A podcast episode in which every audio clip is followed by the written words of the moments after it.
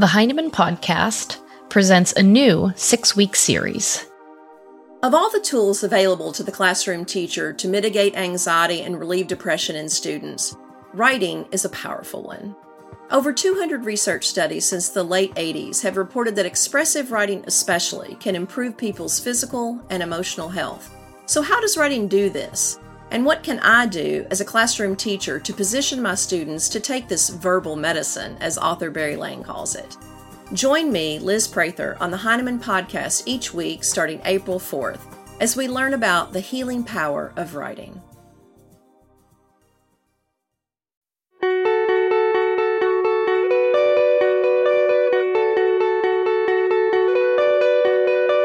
Have you ever been so lost in a story that the rest of the world melts away?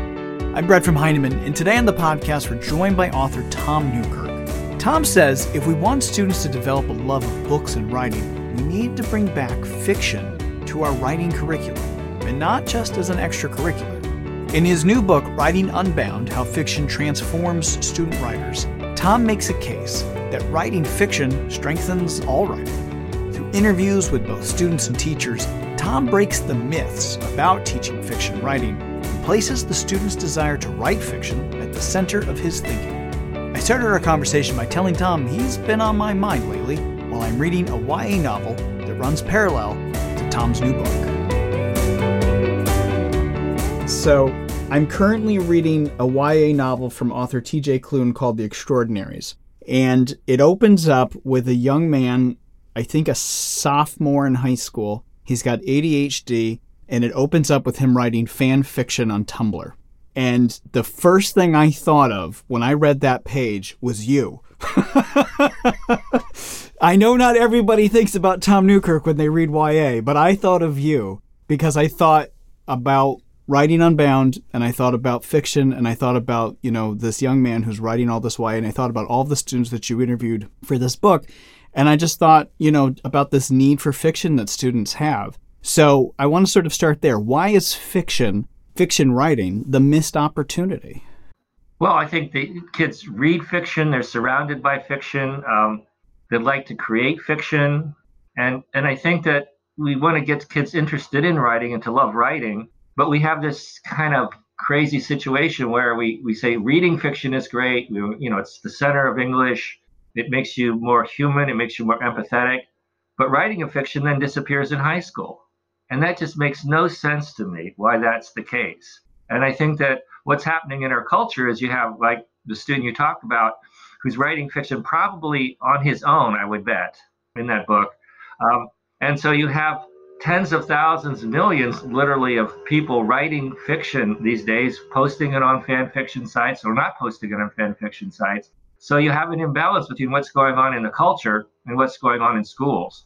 You open the book up you know, in chapter one, pretty honestly, uh, you refer to yourself as sort of an outsider, and you kind of connect that to a confession. Can you say a little bit more about why you refer to yourself as an outsider and what that confession is? Well, the confession confession is that I was a snob. you know that.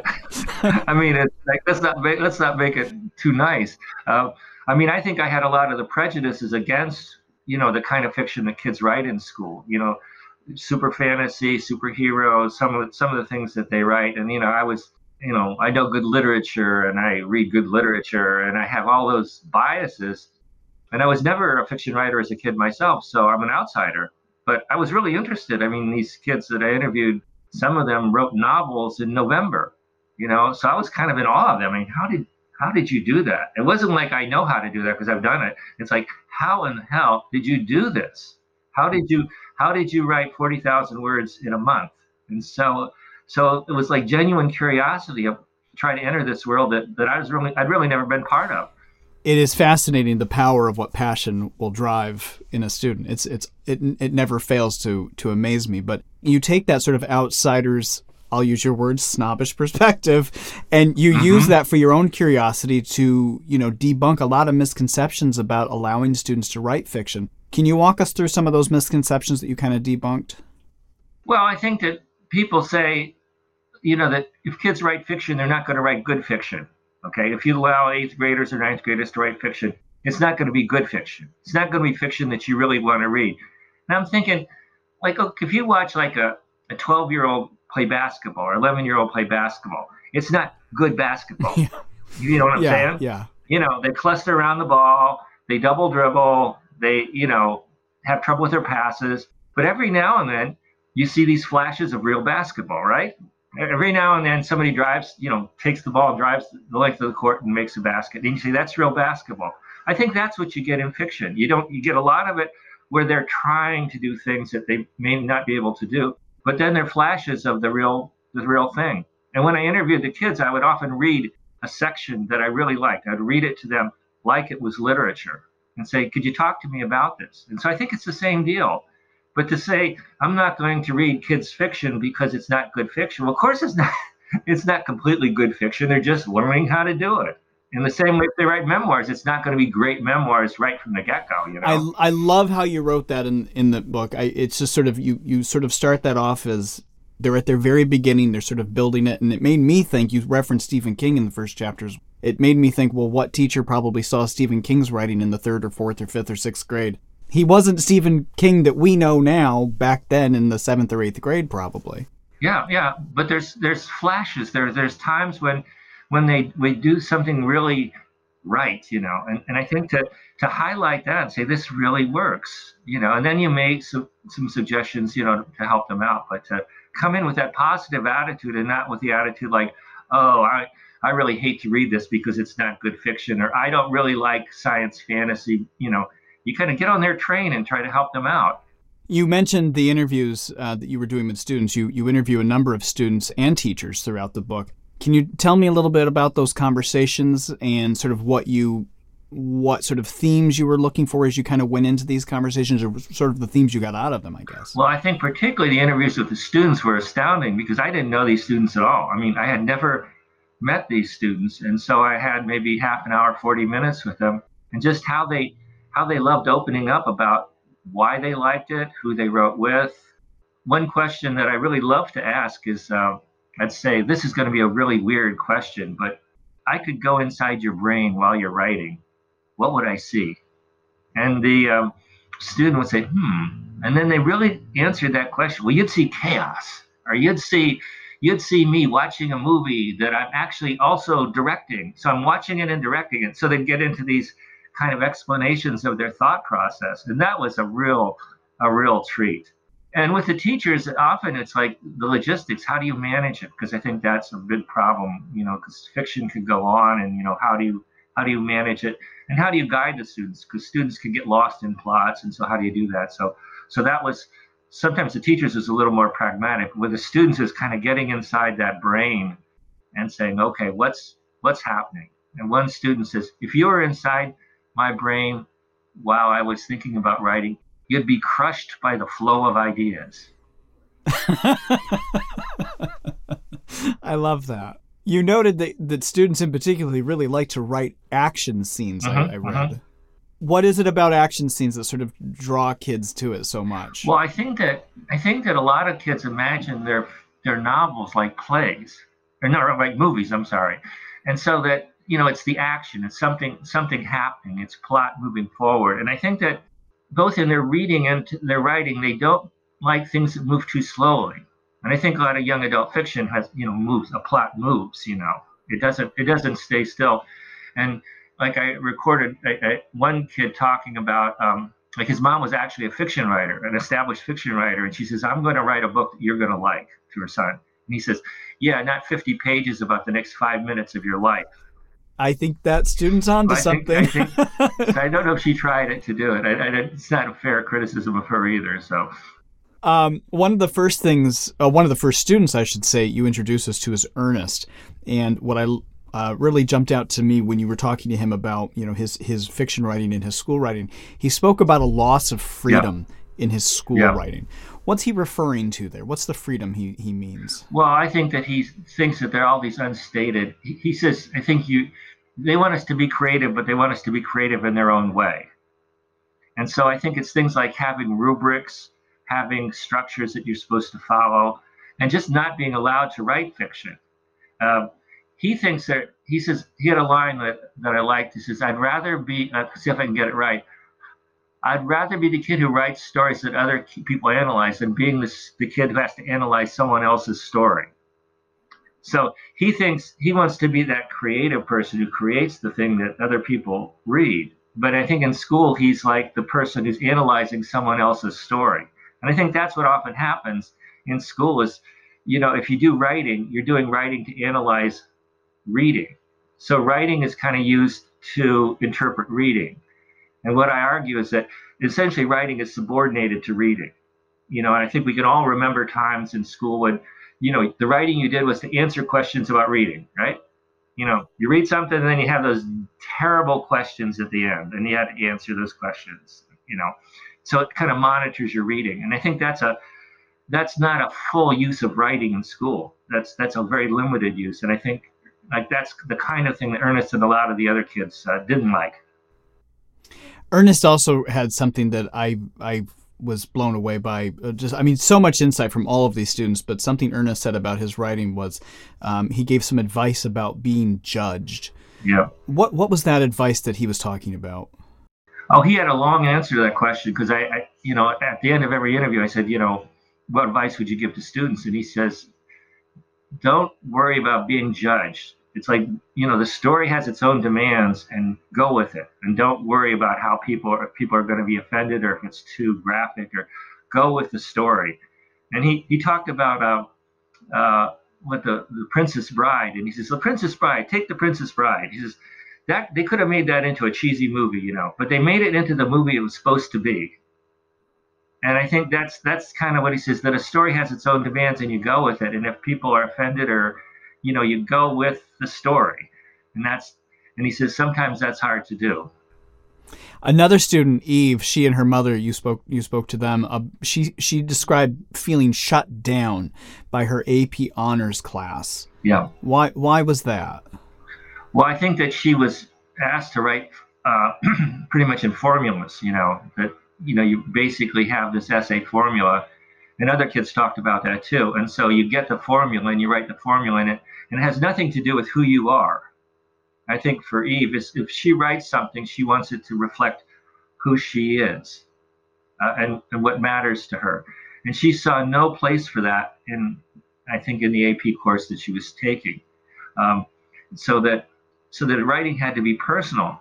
And like when I interviewed Eve, I thought you should be you should be writing this book, you know. you know, and that was the feeling I had with a lot of the kids. I thought, boy, your insight into writing is just amazing. I I have to agree. I mean, the insight from the students is just unbelievable. It's so overwhelming. I I felt I grew as a writer just reading these students you know, giving you feedback as of another another student that I wanted to ask you about, Ardash, an eighth grader at the time that you uh, interviewed Ardash. He made a case for uh, fiction writing strengthening other forms of writing, and, and you sort of honed in on that, I think, a little bit around argumentative writing. Yeah. Can you talk a little bit more about that? Yeah, I think we tend to treat kinds of writing as if they're totally different. You know, so if you're teaching fiction, you're not teaching argument.